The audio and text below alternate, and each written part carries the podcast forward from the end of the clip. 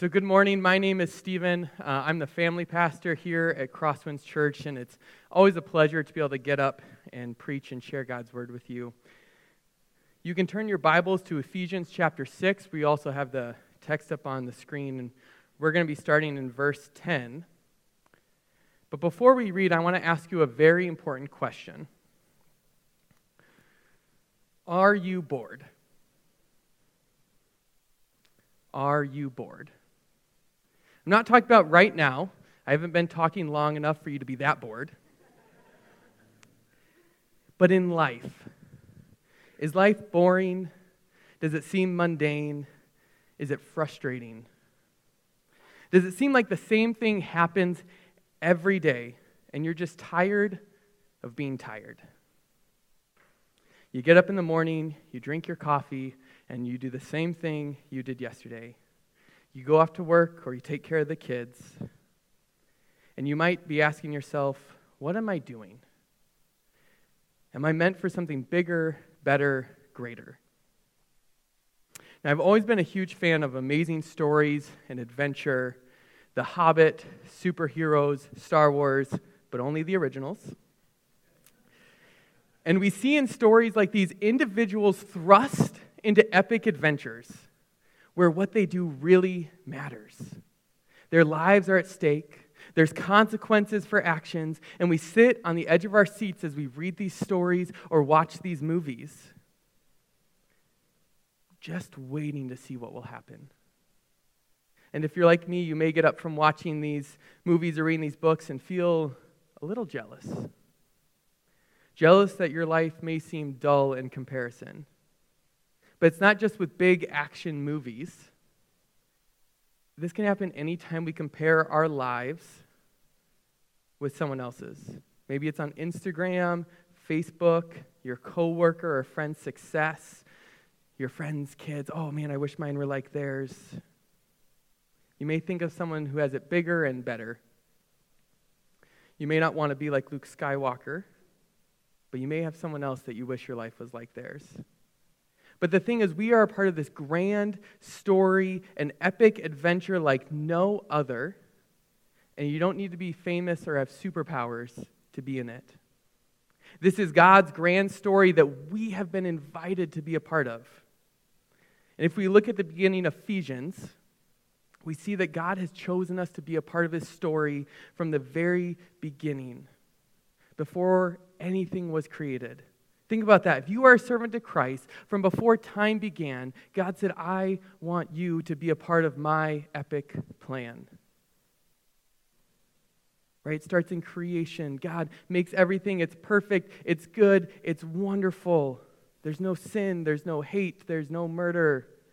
And Adam and Eve choose to rebel against God, reject his authority, reject his love, and it descends into chaos.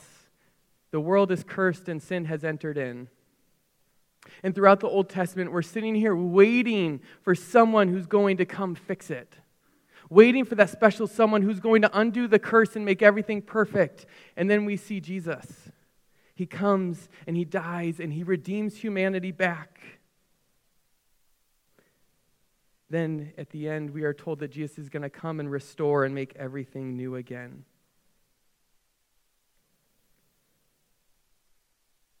No sin no sadness. And we live in this in between time. Jesus has come and he's died on the cross, and we are still waiting for him to return. So the story isn't over. We may know the end, we know that Jesus is going to win, but we're in the middle of the story. We play a part in it. Paul in chapter 2 reminds the Ephesians that they have been saved from a life of sin to a life of righteousness. And he specifically says in 2:10 that we are God's workmanship and that God has specific works of righteousness that he has made for us to do and to walk in. And Paul goes on to remind us of the unity we have in Christ, which causes people who would never come together to become a family from different cultures, from different parts of the world. Young, old, punk rockers, classical fans, those with tattoos and mohawks, and those with a suit and tie all come together in Christ to be a family. And then Paul continues this idea of what does this mean to this unified family, this new life in Christ? It affects everything we do. And in chapters 4 and 5, in the beginning of 6, Paul is saying this new life in Christ and the unity we find should affect every way that we live. In chapter 4, he shows us that the unity that makes us a family causes us to do ministry together. In chapter 5, he continues and takes this turn not just to unity within the church body as we're gathered together, but as we scatter from the church into our various places, this still affects what we do. It affects the interactions between spouses, between parents and children, even employers and employees. Then we finally get to the chapter 6 in the passage we're looking at, the conclusion to this whole book. And as we see here, it says, finally. So, everything that I've just kind of summarized about Ephesians is leading up to this part of the armor of God. Because all of this, the unity, the work together, all of this is needed. We need to have the armor of God for it. So, let's read Ephesians 6 10 through 20. Finally, be strong in the Lord and in the strength of his might. Put on the whole armor of God that you may be able to stand against the schemes of the devil. For we do not wrestle against flesh and blood, but against rulers, against the authorities, against the cosmic powers over this present darkness, against the spiritual forces of evil in the heavenly places. Therefore, take up the whole armor of God, that you may be able to withstand in the evil day, and having done all to stand firm, stand therefore having fastened on the belt of truth, and having put on the breastplate of righteousness, and as shoes for your feet, having put on the readiness given by the gospel of peace. In all circumstances, take up the shield of faith, which, which, with which you can extinguish all the flaming darts of the evil one, and take the helmet of salvation and the sword of the Spirit, which is the word of God, praying at all times in the Spirit with all prayer and supplication to that end, keep alert with all perseverance, making supplication for all the saints, and also for me, that words may be given to me in opening my mouth boldly to proclaim the mystery of the gospel, for which I am an ambassador in chains, that I may declare it boldly as I ought to speak. When thinking about this passage, warfare obviously comes to mind. There's armor, right? A sword, a shield, all of this. And it's spiritual armor, so it's naturally spiritual warfare. But what do you think of when you hear the term spiritual warfare? I was listening to a pastor talk about this, and he shared this story. Back in the 70s, a young girl was playing with a Ouija board, and she contacts a spirit. Things go downhill from there. This little girl begins acting strangely. She starts using foul language, and her bed shakes violently one night. Eventually, a priest is called and attempts to cast the demon out. Is this what comes to your mind for spiritual warfare? This story is actually based on the plot of the 1973 movie, The Exorcist. And as this pastor was talking about this, he shared this story and he said this really good point, I think. That sadly, a lot of Christians, when it comes to spiritual warfare, have been influenced more by Hollywood's portrayal of the spiritual than the Bible's. So, if this isn't spiritual warfare, what is?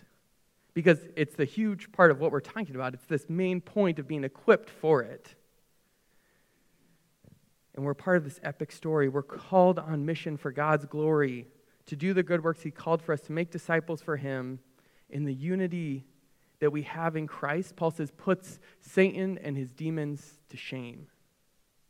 It's a battle that goes on every day in every moment. But it's hard, right? Life is hard if we're going to be honest. A lot of times we come to church and we're like, Good morning, how are you? Oh, I'm great, how are you? And we put on these masks and we pretend everything's good and happy when on the inside we're like, Life stinks. It's hard. It's hard to keep our eyes on the mission. There are so many days I would rather sit and watch Netflix instead of thinking about my mission, or walk around with my phone and my headphones in instead of looking at the people around me. But we are part of a story, a plan, a mission every day. And this is the armor we are talking about. right? Even in the mundane, there's spiritual warfare. In the times it's hard, it's depressing, all of that. Satan is doing whatever it takes to take us out of the fight. So, right off the bat, Paul gives us a precursor for this armor. He says the only way you have a chance in this crazy, difficult world to live on mission is where you find your strength. And so I want to read verse 10 for us again. Finally, be strengthened by the Lord and by his vast strength. My strength is not enough. Your strength is not enough. It is only by God's strength. And Paul says it's not even just that God's strong, he has vast strength. It is more than enough. And as he's talked in Ephesians, he has said, Man, God's strength is so big, and he has proved himself that he brings people from the dead to life. He raised Jesus from the dead, and he restores our hearts. But I don't think we need intellectual convincing that God is strong. We see it displayed in Scripture, we read stories of it, and we're like, that's great. But what I think we need to be convinced of is that we truly need God's strength for every day. And that we need it daily, even just to put on the armor of God and be equipped. I normally don't get really stressed or anxious about things. Um, and, a, and a few years ago, I was working on a sermon, and it was Saturday night. I may have procrastinated a little and I'm working on this, and I get overwhelmed with this anxiety that literally sits on me. And I, I don't know what to do. I feel paralyzed by it. And I'm thinking about God's strength, and I felt God just gently say to me, Ask me for help. And so I obeyed, and I asked God to give me strength to continue because I did not know how I was going to finish it. And you know what? It didn't make it all go away, but I had stress and this weird peace at the same time and I felt the strength to go through and finish. And there are things we as humans try to rely on over God's strength. It's, it's an idea of where is our identity? Is it in my intellect, in my own physical strength? Maybe my charisma, my humor, my friends, my family, my job, whatever it is, right? It is only by God's strength and our identity as a servant of His that we will succeed. And this idea of needing God's strength is even more emphasized as we continue on when Paul starts talking about the enemy.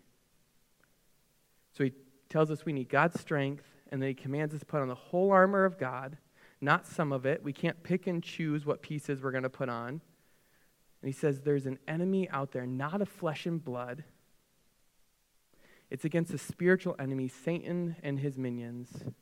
And I think this is so easily glossed over. We, we read this and we're like, yep, yep, Satan's there, and we just move on to the, the cool stuff like the sword and the shield.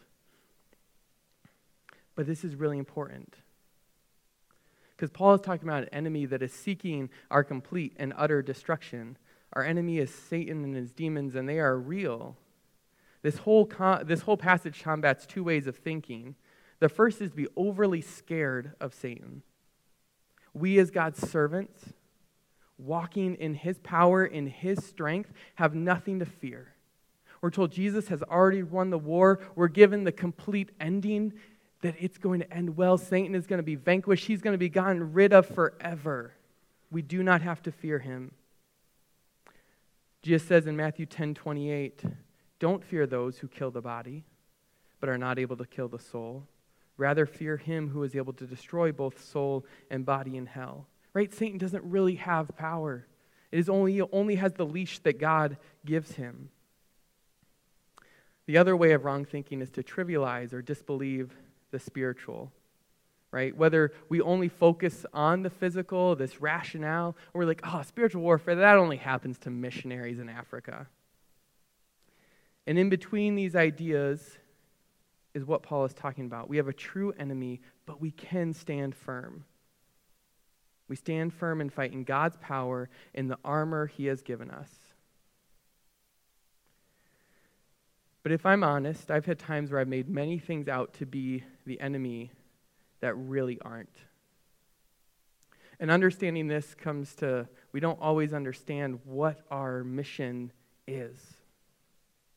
When we orientate ourselves to God's plans, to God God's goals, we can know our part of His story.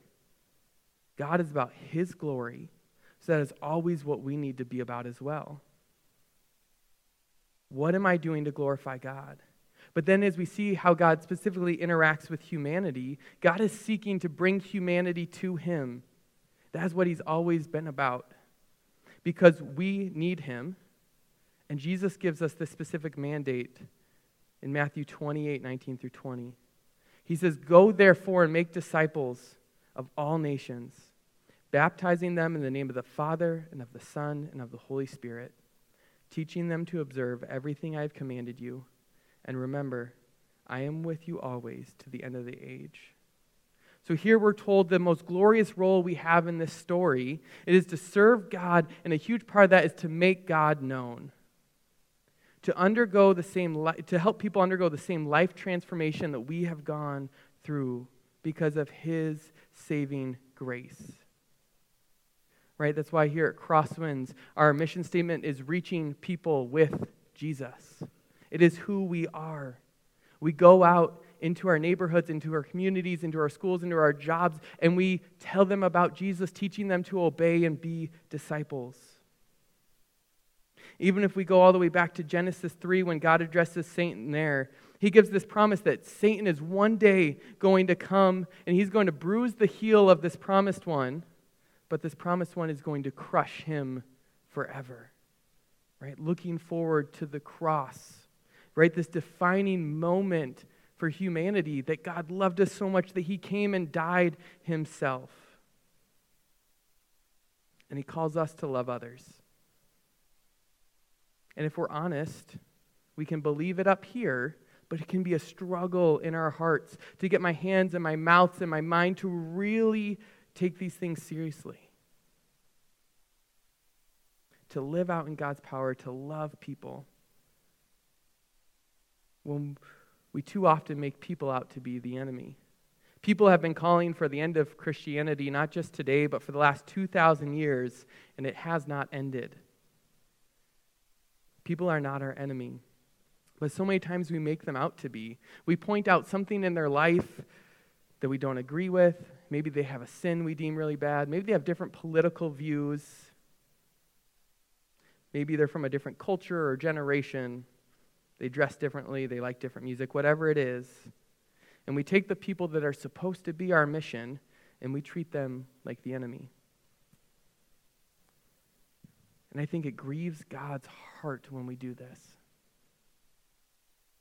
I'm not saying that non believers don't do anything wrong. I mean, that's kind of the defining point of not being a non believer. You don't know Jesus, you don't know the right thing.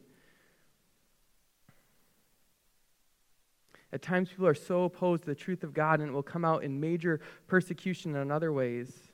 But it's because people don't know Jesus, which is why we're called to proclaim the gospel. Because any person can move from going against God to being a part of our family. That was Paul. He was literally going around killing Christians, and God's like, You're mine now. And then we have books of the Bible he spread all across the known world. Our enemy is Satan. And he schemes. The spiritual warfare we're talking about isn't Hollywood. It happens every day. The devil is consistently working, even in what seems like normal, everyday things, to discourage, to challenge, to tempt you. Anything to take you out of the fight. So when Paul says, put on the armor and fight, Satan's goal is to take us out. The war is waged, even what seems the mundane. And the Bible tells us that. Life is not a picnic, it's not rainbow and unicorns, but a battle, an armed struggle against a powerful enemy. So let us not be tricked into taking our eyes and putting it on the wrong enemy. And Paul says, Take up the armor. And only when we do this can we understand how to really know how to use it. So we're part of this epic story. We have a mission. We know where our power is to come from. We know who the enemy is and now it's time to gear up for battle. It's time to pick up your lightsaber or put on your spidey suit. Paul says, take up the full armor of God and prepare to take a stand. Right? We were talking about these epic stories. That line in any movie, right? Take up your armor and prepare to stand. We're all like, yes. Like it's, it's time. It's to happen. right? We should have that same thing like, man, I'm a part of this story. I get to be a part of this. Let's stand together. Paul is calling you into this beautiful, epic adventure. And for this adventure, he gives us six things we need to equip ourselves with. And one of them is the helmet of salvation. And he doesn't actually start there, but I think sometimes we like to start there. We want to put on our helmet of salvation, say, I'm saved, and then we go streaking off into battle. And that would be foolish, right? Just a helmet's not going to do much good. No, Paul says put on the whole armor. And the first one he talks about is truth. And so, truth, which Paul likens to a belt, does not mean to wear a literal belt that says truth on it. But if you want one, you can get one for $40. I looked it up. And this isn't the belt your dad used, where you would do something wrong and he would say, Go get my belt, and you knew what was coming next. It's not that, but sometimes we treat the truth like that kind of belt. We beat people with it. The truth is not meant to attack people with, the truth is meant to save people. The truth is meant to attack Satan and his lies. Paul says just a few chapters earlier speak the truth in love. That what we say really does matter just as much as how we say it.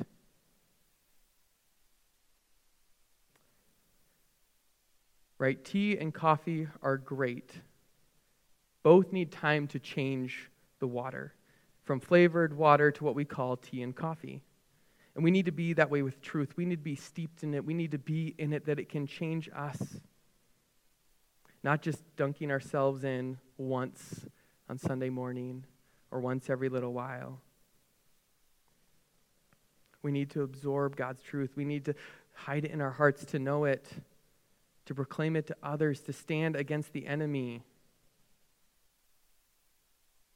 Because Satan is a liar. He loves mixing truth with lies. So if we do not know really what God says, it's going to be hard to tell what is half truth and what is actually true. We need time to study it. I encourage you. We had the, the, uh, um, the Connect cards. Man, get involved in a life group. Start attending one. Be with other believers to encourage to study God's word.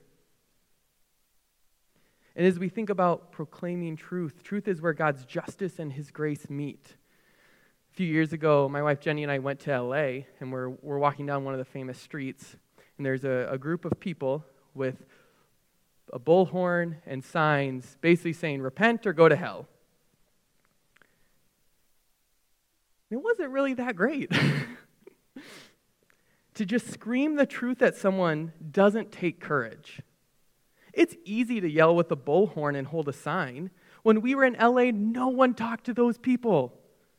It was easy for them to sit there and just scream at others.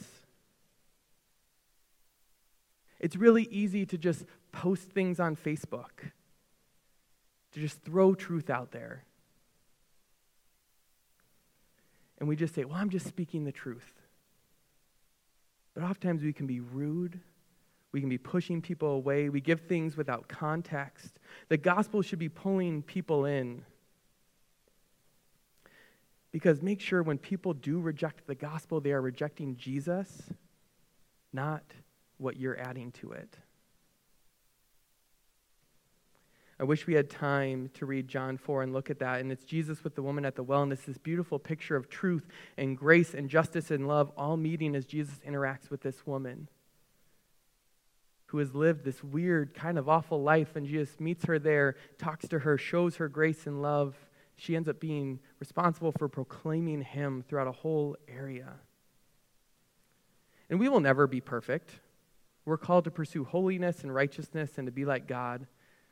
But the reality on this earth is we will not be perfect. We're going to get these things wrong. So, what do we do if we sin or we've been struggling with these things? Well, I love how a Pastor put it to wear the belt of truth is to confess. We don't cover our sins, but confess them. We don't slander, but we speak honest words about others. Putting on the belt of truth is an act of faith that resists Satan's call to be a liar like him. We are called to put on the truth, to embody it for the world to see. And this leads us into the next thing his call to righteousness, which he likens to a breastplate. Right? Righteousness, doing the right thing, is our conduct, our actions reflecting holiness. This is the devout call to holy living, to be like God, both in action and in thought. We have no defense against accusations that Satan and others throw at us if we're not seeking to live the right way.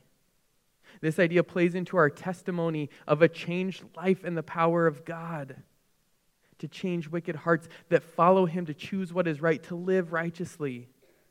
So he says, put on righteousness.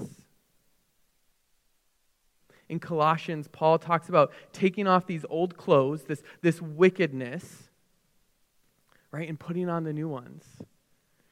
So I want you to imagine you've, you've just worked out, or maybe you've been outside and it's really warm, like we all were wishing today was, and you get sweaty. You're just, you're drenched in sweat, and the first thing you want to do, right, you want to get clean. So you take a shower, you've gotten all clean, and then imagine just putting on those sweaty clothes. Right? You put it on, you're like, mmm, it's so moist, right? You wouldn't do that. That's gross. Right? Paul's saying the same thing. He's like, if you're going to be made clean by Jesus and then go back to doing those things, it's like putting on sweaty, dirty, nasty clothes again. He says, put on righteousness. Walk in righteousness. Walk that as a witness and a testimony to the power of God.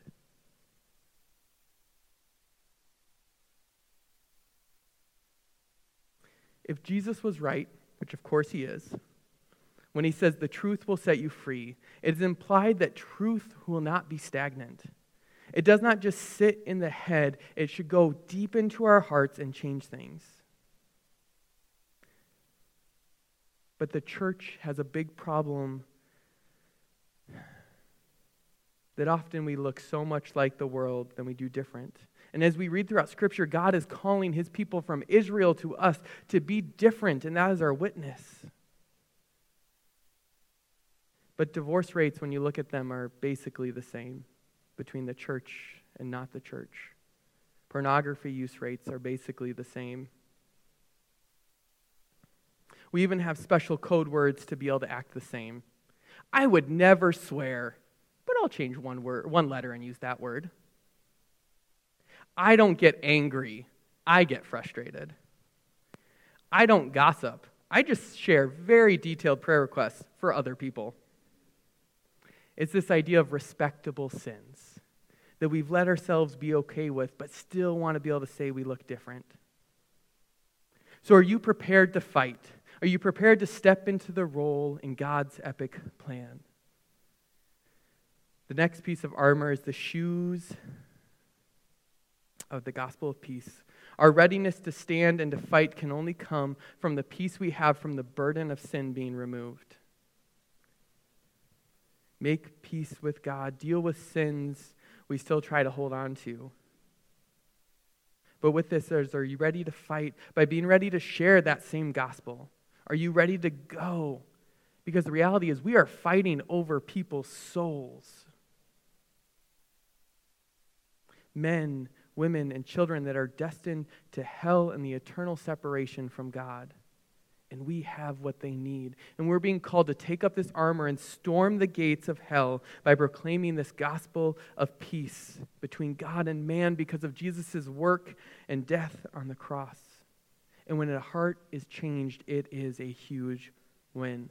Jesus tells the angels, celebrate when that happens. And you know, sometimes I feel like weeping over the souls of people that I have not witnessed to, that I've known. People I know God called me to talk to, and I was like, I'm busy or I'm scared. And those weigh heavy on my heart. But it's not just the idea of peace of a changed heart. Jesus challenged us to change the world. Right? When we look at the Sermon on the Mount, blessed are the peacemakers the gospel brings spiritual peace and physical peace to earth. It does not say peacekeepers, right? That we just sit back and kind of keep the peace, but peacemakers. We're called to go into the world and bring peace. And I love that we had a worship prayer night a couple weeks ago to plead with God for peace in Ukraine. And we should seek to bring the same peace we were pleading for there to our homes, to our workplaces, to our schools. Be a living, breathing example of the peace that Jesus brings. Imagine what it would look like, both for our community and our world, if we brought this real peace. Right? It would be amazing to see relationships restored, people laying down guns, all this stuff to bring peace. But think about the glory it would give God that his people bring peace. There would be nothing to do except to be like, man, look at these people and their God and what he's doing as his power flows and works through us. Right? It's e- easy for me to stand up here and say this and, and look at this. Right? We said life isn't easy, it's hard. It can seem boring, it can seem mundane, it's difficult, it can be depressing. It's not easy to follow God, but it's worth it. This is where faith comes in, which is what Paul lists next. Our faith is our shield. And we live in a culture that has kind of defined faith as having something that makes no sense. Like you believe in something that makes no sense, right? Like some sort of fairy godmother or a Disney magic or something like that. But it's not how the writer of Hebrews defines faith. He says, Now faith is the reality of what is hoped for, the proof of what is not seen.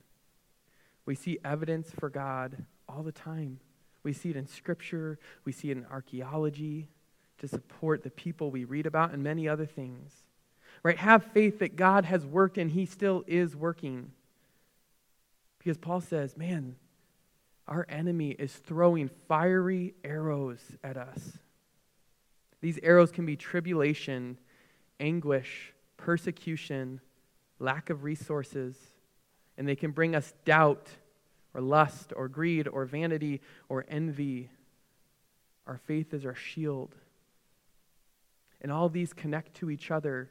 If we aren't rooted in the truth, we easily won't have faith and we won't be able to stand for righteousness. And this is the idea of putting on the entire armor of God.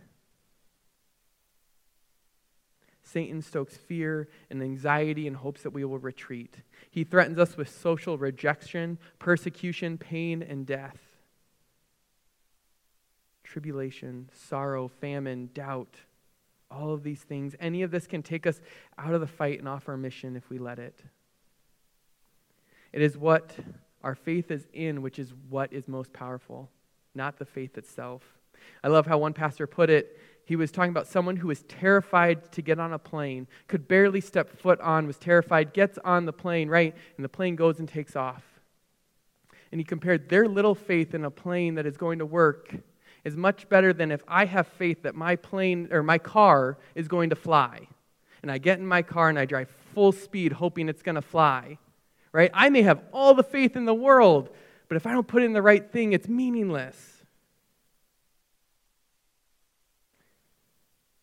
And those that have put their faith in the right thing, Jesus, have blessed assurance of salvation that strengthens and emboldens us. Which brings us right into that salvation, which we, we sometimes talk about as this like one time event, but it's this like ongoing, perpetual thing that this, this thing happened where I encountered Jesus and I am forever changed, and there are ongoing results forever.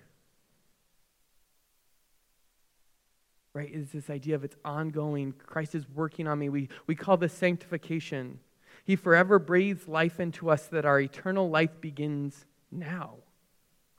It changes our hearts so that we can choose righteousness and follow Him in this great and epic story. And like faith, our insurance of salvation is a wonderful defense when the storms and hardships of life comes our way. When life gets mundane or hard, that we are saved for the great story that God has placed us in. Right? But take heart, be encouraged that God, who has begun a good work in you, is going to continue. Like I said, you're not going to be perfect. We're going to drop the ball on a lot of these things. But the same God that saved you is working in you and will carry that out to completion. Right? This idea of Jesus changing our hearts, it really is a change that with sin When I was enslaved to sin, I could only choose that. And Jesus literally changes our hearts, brings us from dead to life so that I can actually choose righteousness. Right? If we feel lacking, we seek God's power, we seek His help to put it on. And that's why we also have each other. I was talking to a friend yesterday about this sermon and just telling him my thoughts on it. And he really encouraged me and was kind of like, Stephen, you're, you're missing something in what you're saying. And he's like, man, we have the community of believers together. Right? When, when life is hard, don't miss that we are called to be there for each other, to encourage one another. We go to God for each other. We absolutely need one another. And then we get to the weapon mentioned, the sword of the Spirit, which Paul says is the Word of God. God has revealed himself to mankind. He gave us a book so that we could know him intimately and be redeemed from sin by him. And he shares the truth of how to serve him well. And this is where we get our instruction for faith, for truth, and for righteousness. And we were, when we learn how to handle the sword well, we hide it in our hearts, and then we hold it out for the world to see. God's word is what we need for life. We also use it to escape from temptation as we flee to God. When Jesus was tempted, he responded each time with God's word. And we absolutely need to know it well because any deviance from God's word is now man's word. So if we're, we're browbeating or we're twisting God's word to fit mine, it is no longer God's word, it is mine. And there's an aspect of that that means we're taking God's name in vain. If we're saying God said this and he didn't really say it, that's a big problem. Hebrews 4:12 for the word of God is living and active and sharper than any two edged sword, piercing to the division of soul and of spirit, of joints and marrow, and discerning the thoughts and intentions of the heart. The sword, God's word, aimed at the hearts of men, rescues them from darkness and strikes a blow at the enemy as each one is rescued from darkness and death into the love and life of Jesus. So Paul gives us this armor. He gives us all this stuff and he says, go. But he does leaves us with one more thing. He gets this idea of prayer. It's kind of this umbrella over all of this. That we at all times should be talking and listening to God, not just to pray for ourselves, but right, the idea of community, praying for other believers. Because we're a family. And I think it's easy for us to think of this as, as a personal armor. But it's not. That's where we are different from the epic stories where there's a lone wolf who goes out and saves the day. We're in this together. We are an army, a family. So Paul says, pray for one another. And he categorizes this. He gives us instructions on our prayer. He says, bring everything to God, all prayers and requests. So, not just what we want or need, but really to bring our desires to Him, our struggles, our decisions as He guides us in His story. We're told to pray at all times. God is wanting to direct us at all times, to keep our ears open. I have only seen amazing things in, in others in my own life when one makes this decision to listen to God and do even the scariest things that God calls us to do. Things that can make a huge difference in others' lives or even bring someone to salvation. It might seem crazy if you're walking down the street and there's someone sitting on a bench and God's like, hey, go talk to them. Right? That means, well, that's scary. That's weird. I don't want to do this.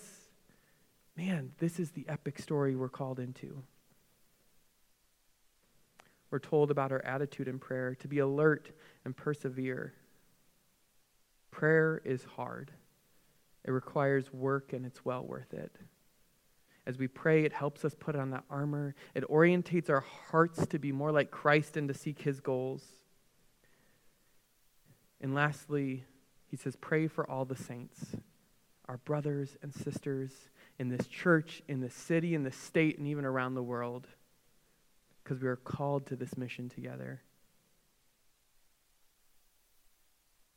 And then Paul closes with this really intimate personal request for prayer that I think is beautiful. He's saying, Pray for me that I live out the same purpose. that I don't lose sight of it. My purpose is just like all of yours to share the message of the gospel. And Paul, as a prisoner, asks for prayer, specifically for boldness to speak as he should. Right? He's been arrested, he's been imprisoned. It'd be easy to be discouraged. And Paul's asking for that prayer to keep going. And if the great Paul was humble enough to ask for prayer and knew he needed it, we should be too. He knew his identity as a follower of God in the most wonderful story. So often we think of Paul as this super ninja Christian, but those don't exist. Paul was a real person with real struggles. And I just want to come back to this idea. If you're discouraged, you struggle or feel lacking in any of these areas we've talked about, when we come to God's word and we, we see our wrong, it's not the time to beat ourselves up. It's the time to humbly repent and ask God to change us to be more like Him. And I, I love this idea that, right, we, we, we feel disconnected when we're convicted of sin, but the reality is when we're convicted of sin, it is God talking to us, inviting us back into relationship with Him, into that intimacy. So we repent we ask Him to help us. We ask Him to change our hearts, to develop the things we need. And we immerse ourselves in God's Word so we can know who He is and how to follow, follow Him well.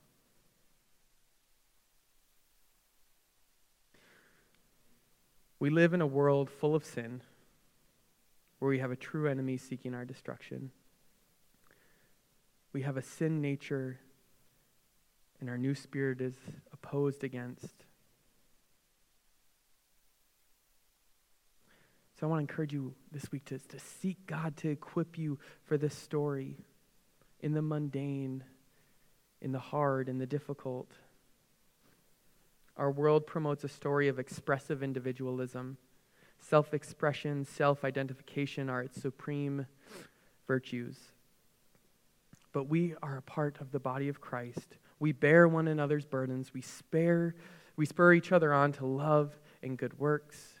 We hold each other accountable and help each other remain equipped with the armor of God. And this peace that surpasses all understanding, the love of God, the faith that overcomes, all summed up in the armor of God are three precious treasures are for those who follow and seek God. And he will freely give. And all these things are imperishable. They last.